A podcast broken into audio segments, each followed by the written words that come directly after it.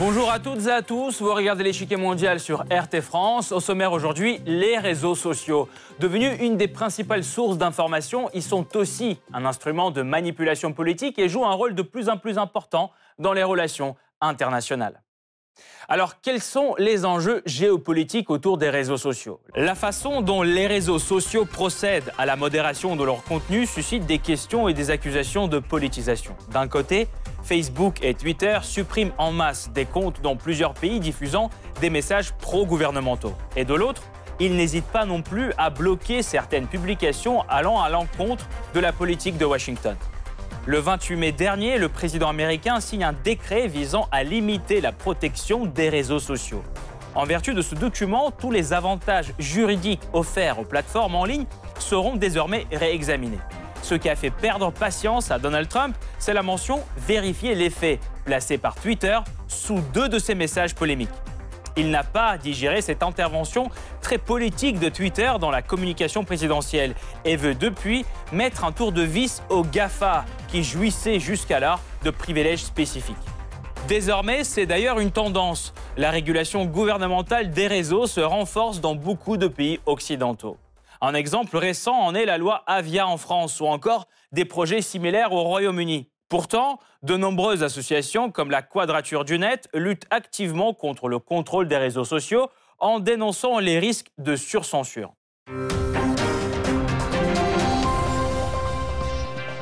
Mais avant de poursuivre, voici ce qu'il faut savoir sur l'usage des réseaux sociaux à travers le monde. C'est le Blitz. À l'échelle mondiale, l'utilisation des plateformes en ligne augmente sans cesse. Selon le dernier rapport Digital Global Overview de 2020, à peu près la moitié de la population mondiale se sert des réseaux sociaux, soit 3,8 milliards de personnes. Un utilisateur moyen y passe 2 heures et 24 minutes par jour. Le réseau social le plus populaire reste de loin Facebook, qui compte près de 2,4 milliards d'utilisateurs actifs chaque mois. La plateforme de Mark Zuckerberg est talonnée par YouTube avec ses 2 milliards d'utilisateurs mensuels. Dernier dans le top 3, le rival chinois WeChat comptabilise plus de 1,1 milliard d'utilisateurs à ce jour. Plus qu'un simple moyen de communication, les réseaux sociaux s'imposent de plus en plus comme un puissant outil d'influence politique. Un simple tweet ou une publication sur Facebook peut faire flamber les cours sur le marché mondial ou provoquer un scandale diplomatique. Les plateformes en ligne sont souvent le point de départ des mobilisations de masse, des mouvements de protestation ou encore de la propagation de contenu illégal. Face à ce phénomène, un nombre grandissant d'États entendent renforcer leur contrôle sur les réseaux sociaux. Un des pionniers dans ce domaine, l'Allemagne, adopte en 2017 une nouvelle loi de régulation des réseaux sociaux. Et en France, la loi Avia, adoptée en 2020, élargit les pouvoirs du CSA sur la régulation des contenus sur Internet. Même aux États-Unis, où les réseaux sociaux bénéficient d'une protection juridique énorme, des voix se lèvent pour renforcer le contrôle de l'État. Fin mai 2020, Donald Trump fait le premier pas vers un réexamen de la loi qui exonère les plateformes en ligne de toute responsabilité pour leur contenu. Cependant, toutes ces initiatives sont critiquées par de nombreuses associations et ONG qui luttent contre le contrôle excessif, que ce soit de la part des États ou des plateformes en ligne elles-mêmes, car l'impartialité de ces dernières est souvent mise en doute. De la suppression des publications en soutien au général iranien Soleimani au blocage des comptes de l'agence d'information russe Sputnik, les cas sont nombreux. Quels sont les critères de modération appliqués par les réseaux sociaux? Quelle est leur importance sur le plan géopolitique? Enfin, quelles régulations les États adoptent-ils sur l'activité des plateformes en ligne? Pour répondre à ces questions, nous rejoignons Fabrice Eppelboin, enseignant à Sciences Po, spécialiste des réseaux sociaux. Monsieur Eppelboin, bonjour. Bonjour. Pensez-vous que l'importance des réseaux sociaux dans la lutte politique et médiatique est déjà comparable à celle des médias traditionnels? Je ne suis pas sûr qu'on puisse faire une comparaison en fait, parce que ce qui se passe, c'est que euh, ces 20-30 dernières années, euh, le dispositif médiatique est parti de quelque chose où les médias contrôlaient la distribution de leur information. On acheminait un journal, on, émettait une émission de télévision, à un monde dans lequel euh, l'acheminement de l'information est de plus en plus dans les mains des réseaux sociaux. Et on est en train de s'apercevoir que l'influence, hein, c'est-à-dire toute la possibilité d'interférence hein, dans l'opinion publique, finalement est plus du ressort des tuyaux qui acheminent l'information que des producteurs d'information. Donc on a en fait cette influence du XXe siècle qui était le système médiatique dans son ensemble, hein, et pourquoi pas le système politique qui est adossé à ce système médiatique, qui tout d'un coup doit faire place à un nouvel acteur, qui sont les tuyaux qui relient tout cela aux citoyens. Et ces nouveaux acteurs, effectivement, c'est les réseaux sociaux, essentiellement Facebook. Donc on est dans une transition. La, comparaison est, difficile parce que c'est euh, c'est un nouvel entrant par rapport à un vieux système qui est toujours là, mais qui commence à réaliser que produire de l'information, ça n'est pas si stratégique que ça. Ce qui est important, c'est l'acheminement de cette information à la bonne personne. Pensez-vous que ce soit bon pour la diplomatie que, par exemple, un simple tweet de Donald Trump puisse influencer de manière considérable la politique ou l'économie mondiale Est-ce désormais à cela que ressemble la diplomatie moderne? Alors, Dieu merci, pour l'instant, euh, les usages tels que Donald Trump ne sont pas extrêmement répandus non plus euh, parmi les, chefs d'État, mais il n'est pas le seul à avoir ce type d'usage. Ensuite, la diplomatie, euh, heureusement, c'est avant tout des, dizaines de milliers de diplomates qui travaillent dans l'ombre, et c'est un métier par nature très discret, euh, et qui, Dieu merci, arrive à faire tenir encore un peu le monde. C'est l'intervention de Donald Trump dans le champ diplomatique en relation directe avec non seulement la population, sa population, mais le monde entier, euh, change pas mal les choses, brusque énormément les choses, accélère sans doute beaucoup de choses, mais on n'en est pas encore à une redéfinition totale du champ diplomatique à travers les, les conducteurs de quelques dirigeants. Aujourd'hui, on parle beaucoup des guerres d'information entre différents pays sur les réseaux sociaux. Pourtant, peut-on vraiment gagner une telle guerre, sachant que les réseaux sociaux les plus influents aujourd'hui appartiennent aux Américains? Ah oui, tout à fait. Si on sait ce qu'on est en train de faire, si on sait euh, instrumentaliser les réseaux sociaux, instrumentaliser ces algorithmes qui ont une tendance naturelle à fragmenter l'opinion et à polariser l'opinion publique, euh, il n'y a, pas besoin de, posséder les réseaux sociaux pour avoir une influence à travers les réseaux sociaux. Il y a de très nombreuses nations, à commencer par la Russie, qui vont utiliser Facebook pour aller impacter l'opinion publique d'un pays étranger. C'est un sport euh, qui est assez courant depuis cinq ans et on peut en retrouver les origines pour ce qui est des réseaux sociaux il y a déjà une dizaine d'années. Donc c'est quelque chose de très répandu aujourd'hui. Merci beaucoup, Monsieur Epelboin. Nous allons poursuivre notre analyse tout de suite, mais nous vous retrouverons en fin d'émission pour plus de détails sur la question. Merci. Le 11 juin 2020, Twitter annonce le blocage de milliers de comptes dans plusieurs pays. En cause, leur contenu jugé trop pro-gouvernemental par le réseau social. 23 750 comptes chinois sont supprimés pour propagande du Parti communiste chinois et fausses informations sur la vie politique à Hong Kong. En Turquie, Twitter procède au blocage de 7340 comptes pour diffusion des messages de soutien à l'AKP et d'opinion favorable au président Erdogan. Twitter a également supprimé une série de comptes en provenance de Russie qui diffusaient des messages pro-russes. La suppression massive de comptes est également effectuée par Facebook. En juillet, le réseau social bloque des dizaines de comptes supposément liés au président brésilien Jair Bolsonaro. Il publiait des nouvelles et des annonces critiquant l'opposition. Mais il n'y a pas que l'information pro-gouvernementale ou jugée tendancieuse par Facebook qui peut connaître la censure. Celle qui va à l'encontre des intérêts de Washington subit parfois le même sort. Exemple, en janvier 2020, Facebook supprime des publications en hommage au général iranien Soleimani qui venait d'être liquidé par une frappe américaine. La raison évoquée est alors les sanctions américaines imposées en raison de l'activité de Soleimani, qualifié de terroriste par les États-Unis. Un an plus tôt, la plateforme de Mark Zuckerberg supprime 289 groupes et 75 comptes ayant un lien supposé avec l'agence de presse russe Sputnik. Selon Facebook, la décision est largement due à leur contenu. Nous avons constaté que ces pages et ces comptes étaient liés à des employés de Spoutnik et que certaines des pages publiaient fréquemment sur des sujets tels que le sentiment anti-OTAN, les mouvements de protestation et la lutte contre la corruption. Politisation ou pas, quoi qu'il en soit, les réseaux sociaux sont souvent utilisés à des fins politiques. Un des exemples les plus connus est la révolution tunisienne. Des tweets et statuts anti-gouvernementaux, témoignages et informations en temps réel le réseau social a vite propagé la contestation populaire qui a abouti à la chute du président Ben Ali en janvier 2011. C'est à ce même moment que les plateformes sociales ont tourné à plein régime pour mobiliser des milliers de manifestants sur la place Tahrir au Caire. Après les révoltes populaires en Tunisie et en Égypte, c'était au tour de la Libye de s'enflammer. Mi-février, les opposants libyens ont invité à travers Facebook la population à descendre dans les rues. À l'échelle mondiale, de plus en plus d'États recourent au blocage des réseaux sociaux pendant les bouleversements politiques, élections et référendums ou manifestations de masse. Selon le dernier rapport de l'ONG Access Now, rien qu'en 2019, 38 blocages des réseaux sociaux ont été enregistrés à travers le monde. Ils portent tous un caractère temporaire de quelques heures à quelques mois. Mais il arrive parfois que le blocage devienne définitif, comme c'est le cas en Chine. En juillet 2009, les autorités chinoises limitent l'accès à Facebook. La décision fait suite à de sanglants affrontements interethniques dans la région autonome ouïghour. Selon Pékin, Facebook était un maillon important dans le réseau de communication des militants indépendantistes. En 2014, c'est au tour d'Instagram d'être bloqué. En cause, la diffusion des milliers de photos en soutien à des manifestations à Hong Kong. Ces plateformes de communication et de diffusion de l'information deviennent petit à petit des pièces maîtresses de différentes campagnes électorales à travers le monde.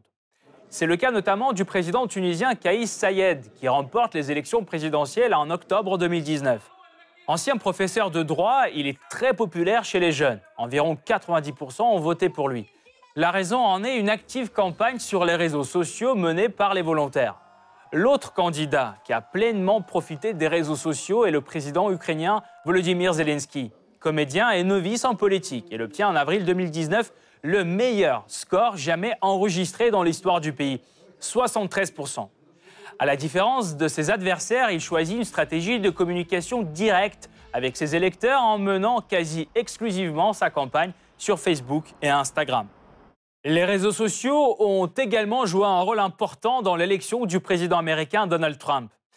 Plus actif sur Twitter et Facebook et ayant plus d'abonnés que ses adversaires comme Hillary Clinton par exemple, il a largement profité de cette audience pour être élu. Je doute que je serais ici sans les réseaux sociaux, pour être honnête avec vous. La diplomatie du tweet, apparue sous l'ère Obama, continue à prospérer sous Donald Trump. Les grands de ce monde rejoignent de plus en plus activement les grandes plateformes sociales qui deviennent pour eux un nouveau terrain d'influence. Selon la dernière étude de Tweetplomacy, 95% des gouvernements et des dirigeants dans le monde sont présents sur les plateformes en ligne. Déclarations politiques, appels au dialogue ou menaces, une seule publication ou un tweet peut déclencher des changements profonds sur la scène internationale ou bouleverser les marchés mondiaux. En avril 2020, il a suffi d'un seul tweet de Donald Trump pour faire repartir les cours du brut qui ont augmenté de 47%. Le président américain a annoncé une baisse de la production d'environ 10 millions de barils, évoquant un accord entre la Russie et l'Arabie saoudite. Alors, quel chemin les réseaux sociaux ont-ils parcouru de simples moyens de communication à outils politiques importants? Comment sont-ils utilisés dans les batailles diplomatiques? Quelles sont les mesures envisagées par les gouvernements afin de réguler l'activité des plateformes en ligne? La réponse après la pause.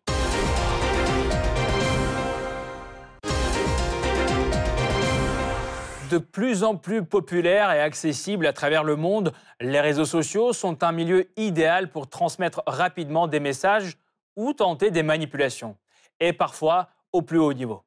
La naissance des premiers réseaux sociaux date des années 90, oubliés depuis pour la plupart, des sites comme Classmate ou Six Degrees ont préfiguré l'aspect de ces services aujourd'hui. Le véritable essor commence pourtant au début des années 2000 avec l'apparition des sites tels que MySpace, LinkedIn, Facebook, YouTube et Twitter pour n'en citer que quelques-uns. Leur concept alors nouveau et attrayant s'aligne avec la généralisation des ordinateurs et d'Internet sur tous les continents et captive le public. Le nombre d'utilisateurs de réseaux sociaux monte en flèche. De quelques millions, il évolue jusqu'à 3,8 milliards en 2018. Au total, c'est donc près de la moitié de la population mondiale qui utilise les réseaux sociaux aujourd'hui. Leur chiffre d'affaires ne cesse de grimper. Entre 2010 et 2019, YouTube passe de 825 millions à 15,1 milliards de dollars en revenus annuels. Bon fulgurant aussi pour Twitter qui passe de 28,2 millions à 3,4 milliards, ainsi que pour le réseau professionnel LinkedIn de 243,1 millions à 6,8 milliards de dollars. Quant au numéro 1 des géants sociaux, Facebook, son chiffre d'affaires monte en flèche, de 1,9 milliard de dollars en 2009 à 55,8 milliards en 2018. Son nombre d'employés, quant à lui, est presque multiplié par 10 en à peine 10 ans. Des résultats impressionnants que le réseau le plus populaire doit à son modèle économique. Sa principale source de revenus est la vente de publicité, avec un avantage crucial. Elles sont ciblées sur le public présélectionné en fonction de ses intérêts. Des intérêts déterminés par Facebook via des données personnelles et des empreintes numériques des utilisateurs qu'il collecte une pratique qui est longtemps restée opaque, voire inconnue au grand public, et qui n'a été révélée qu'après de nombreux scandales. Celui de Cambridge Analytica en 2018 a le plus fait parler. En effet, les données de 87 millions d'utilisateurs Facebook ont été collectées à leur insu par une application tierce puis transmises à un cabinet d'analyse politique. Ce dernier en a profité pour influencer l'opinion publique lors des élections présidentielles américaines de 2016. Facebook doit alors payer une amende record de 5 milliards de dollars aux États-Unis et des centaines de millions dans d'autres pays pour sa mauvaise gestion des données privées de ses utilisateurs. Les réseaux sociaux se sont révélés être le moyen le plus efficace pour les PME d'atteindre un plus large public et par conséquent de créer des emplois. En effet, dans une étude de 2020 effectuée par Copenhagen Economics et sponsorisée par Facebook, près de 8000 entreprises européennes ont révélé que le groupe de Mark Zuckerberg leur a permis de réaliser en 2019 des ventes estimées à 208 milliards d'euros et aurait contribué à créer plus de 3 millions d'emplois en Europe.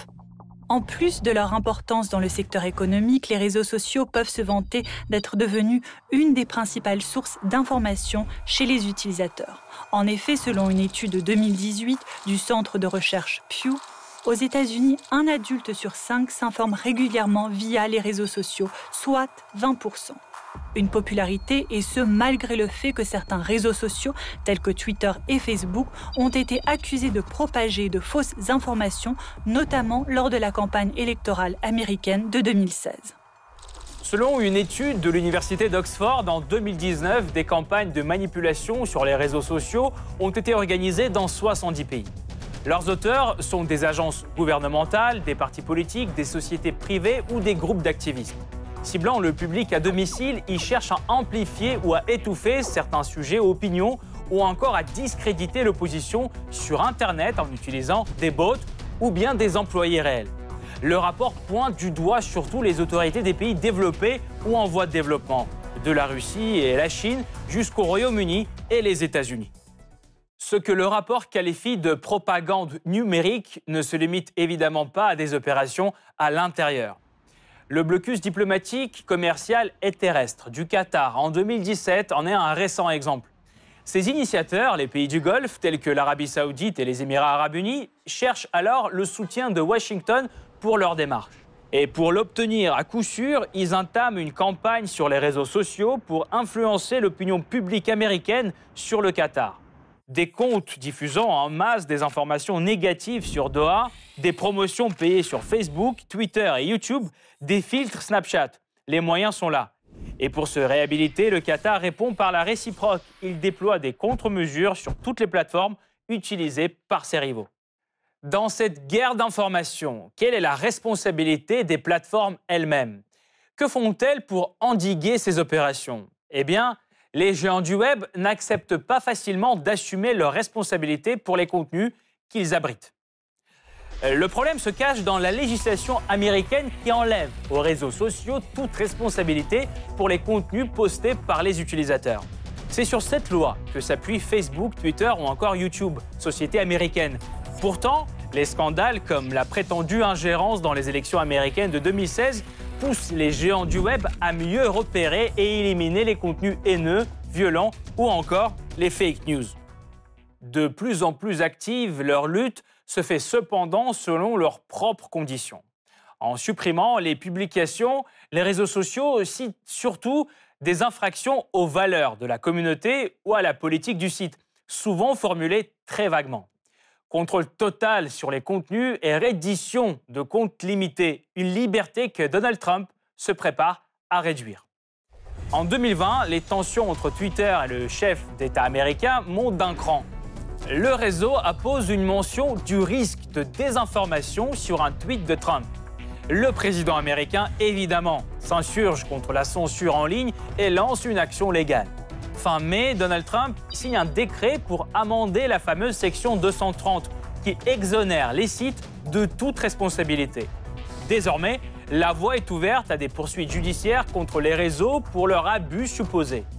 Pour compléter la transformation, il faut pourtant que ces changements passent par le Congrès. En attendant, d'autres sites rejoignent la bataille. Reddit et YouTube bloquent des centaines de comptes associés à Trump, tandis que Twitch supprime certaines de ses propres vidéos. Le tout pour apologie de la violence ou de la haine. On ignore encore quelle sera l'issue de ce bras de fer. Entre-temps, en dehors des États-Unis, le manque de contrôle et les abus fréquents des plateformes américaines inquiètent aussi de plus en plus. L'Europe, par exemple, cherche à se réserver le dernier mot et multiplie des initiatives légales pour réguler ces sites. Sur les réseaux sociaux, la tolérance envers les incitations aux actes criminels doit être aussi limitée que dans la rue. L'Allemagne est une des pionnières dans ce domaine. Depuis 2018, une loi baptisée NetzDG oblige les réseaux sociaux de plus de 2 millions d'utilisateurs de supprimer rapidement des contenus illégaux sous peine d'une lourde amende, 50 millions d'euros. En France, une législation similaire, la fameuse loi Avia, a récemment été adoptée. Elle s'étend d'ailleurs aux moteurs de recherche, aux blogs et aux forums. Et en Grande-Bretagne, la fonction de contrôle sur les réseaux sociaux sera bientôt accordée au régulateur de l'audiovisuel Ofcom. En plus de la presse, de la radio et de la télé, il va veiller à la légalité des contenus partagés sur les réseaux et sanctionner les sites si nécessaire. Au niveau européen, de telles lois n'existent pas encore. Seule initiative similaire, le code de conduite proposé par la Commission européenne en 2016 est signé depuis par toutes les plateformes principales. Respecté dans ses grandes lignes, ce code reste non contraignant. Une lacune que l'Union européenne se prépare à combler fin 2020 avec le Digital Services Act. Il est essentiel de renforcer et de moderniser les règles applicables aux services numériques dans l'ensemble de l'Union européenne en clarifiant le rôle et les responsabilités des plateformes en ligne. Avec cette loi, l'Europe veut établir un standard mondial dans la lutte contre les contenus illégaux, mais aussi les comportements offensifs, les manipulations et les fausses informations sur les réseaux sociaux. Pourtant, cette volonté d'apparence bénéfique inquiète plusieurs associations qui luttent contre le surcontrôle des réseaux sociaux, que ce soit de la part des États ou des plateformes elles-mêmes. En France et en Europe, c'est la Quadrature du Net qui est le groupe le plus dynamique dans ce combat. Sa cible la plus récente est notamment la loi Avia, dont le texte, selon l'association, limite la liberté d'expression en laissant les acteurs privés juger ce qui est admissible ou non. L'autre risque est la surcensure. De peur d'une amende colossale, les plateformes peuvent supprimer des propos parfaitement légaux. Pourtant, la quadrature du net s'est fait aussi connaître pour sa défense des utilisateurs. Il y a deux ans, elle a lancé une procédure collective contre les GAFAM pour avoir exploité les données personnelles des Européens. Résultat de cette action, Google a déjà écopé d'une amende de 50 millions d'euros et l'enquête sur les autres plateformes est toujours en cours. Pour mieux comprendre comment le numérique et la géopolitique se mêlent, nous revenons vers Fabrice Eppelboin, enseignant à Sciences Po et spécialiste des réseaux sociaux. Euh, Monsieur Eppelboin, continuons avec les guerres d'information. Pensez-vous que la décision de la Chine de bannir les réseaux sociaux comme Facebook ou Twitter est en fait une mesure efficace pour résister à ce type de guerre? Extrêmement efficace et pas que pour ça. La, grande muraille de Chine peut être vue de deux façons. La grande muraille numérique de Chine, ce, grand firewall, euh, peut être vue de deux façons. Euh, c'est une façon d'éviter que les citoyens chinois aient accès à de l'information dont le gouvernement chinois euh, que le gouvernement chinois veut censurer, mais c'est aussi une façon de protéger tout un écosystème. la Chine a ses propres GAFA. La Chine est totalement, presque totalement souveraine dans son environnement numérique. Et il y a très peu de nations sur Terre qui peuvent prétendre à cette souveraineté. En, grande partie, la Chine voit ça au fait d'avoir, dès le départ, développé son propre Internet et encerclé son propre Internet d'une véritable muraille. Euh, ces dernières années, de plus en plus de pays euh, renforcent leur régulation des réseaux sociaux. pourquoi cette tendance se manifeste-t-elle surtout récemment?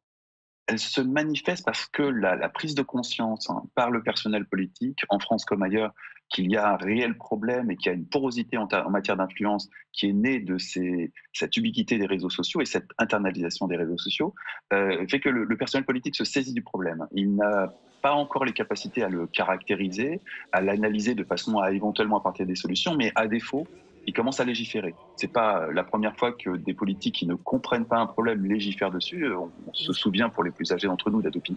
Euh, et on va arriver à un moment ou un autre où les politiques arriveront à comprendre la nature du problème de façon à pouvoir éventuellement envisager de légiférer de façon efficace. Pour l'instant, on est dans la première étape qui consiste à euh, tout simplement essayer de mettre en place des censures, ce qui, dans des démocraties occidentales, est très compliqué. Très compliqué d'une part parce que ces systèmes ne sont pas vraiment pensés pour être censurés, parce que l'application de la justice industrialisée pose un réel problème démocratique, et puis très compliqué parce que vis-à-vis de l'opinion publique, euh, la censure n'est pas quelque chose de très compatible avec la démocratie. Donc on, on s'attaque à la confiance envers les gouvernants, on s'attaque au sentiment de démocratie, et ça, ça peut avoir des effets absolument dramatiques. Donc à partir du moment où c'est pas euh, tout à fait bien et c'est pas tout à fait envisageable aujourd'hui, les réseaux sociaux, selon vous, peuvent-ils s'autoréguler? L'autorégulation, ça euh, implique que les individus qui sont les acteurs de ces réseaux sociaux en soient réellement les acteurs et soient maîtres de mettre en place une forme d'autorégulation collective. C'est pas du tout ce qui se passe. Euh, vous n'êtes pas un acteur sur Facebook, vous êtes un produit et vous êtes un produit que Facebook vend à des annonceurs, que ce soit des marchands de soupe ou des politiques. Euh, vous restez un produit et les acteurs sont les algorithmes qui orientent tous ces flux sociaux, tous ces flux d'informations. Donc il n'y a pas d'autorégulation possible, hein. il y a déjà une régulation à travers des algorithmes. Et impacter cette régulation des algorithmes pour la rendre compatible avec un climat politique, un environnement législatif, qui en plus varie d'une frontière à l'autre, dans un système qui est totalement global. Hein. Sur Facebook, il n'y a pas de frontière. Vous pouvez discuter avec un Belge ou un Américain très concrètement où a lieu cette discussion est quelque chose que le droit ne peut pas caractériser par essence. Euh, donc tout, tout, ça pose d'énormes problèmes, mais pour revenir à l'autorégulation, ça n'est pas possible. La régulation sur Facebook, elle est le fait d'algorithmes. Et c'est Facebook qui régule Facebook. Sur ce pronostic, merci beaucoup euh, Fabrice Epelboin. Je rappelle, vous êtes euh, enseignant en Sciences Po et spécialiste euh, des réseaux sociaux. Merci beaucoup. Cette partie-là n'est pas encore terminée. La semaine prochaine, une nouvelle partie vous attend avec d'autres pions sur l'échiquier mondial. À bientôt sur RT France.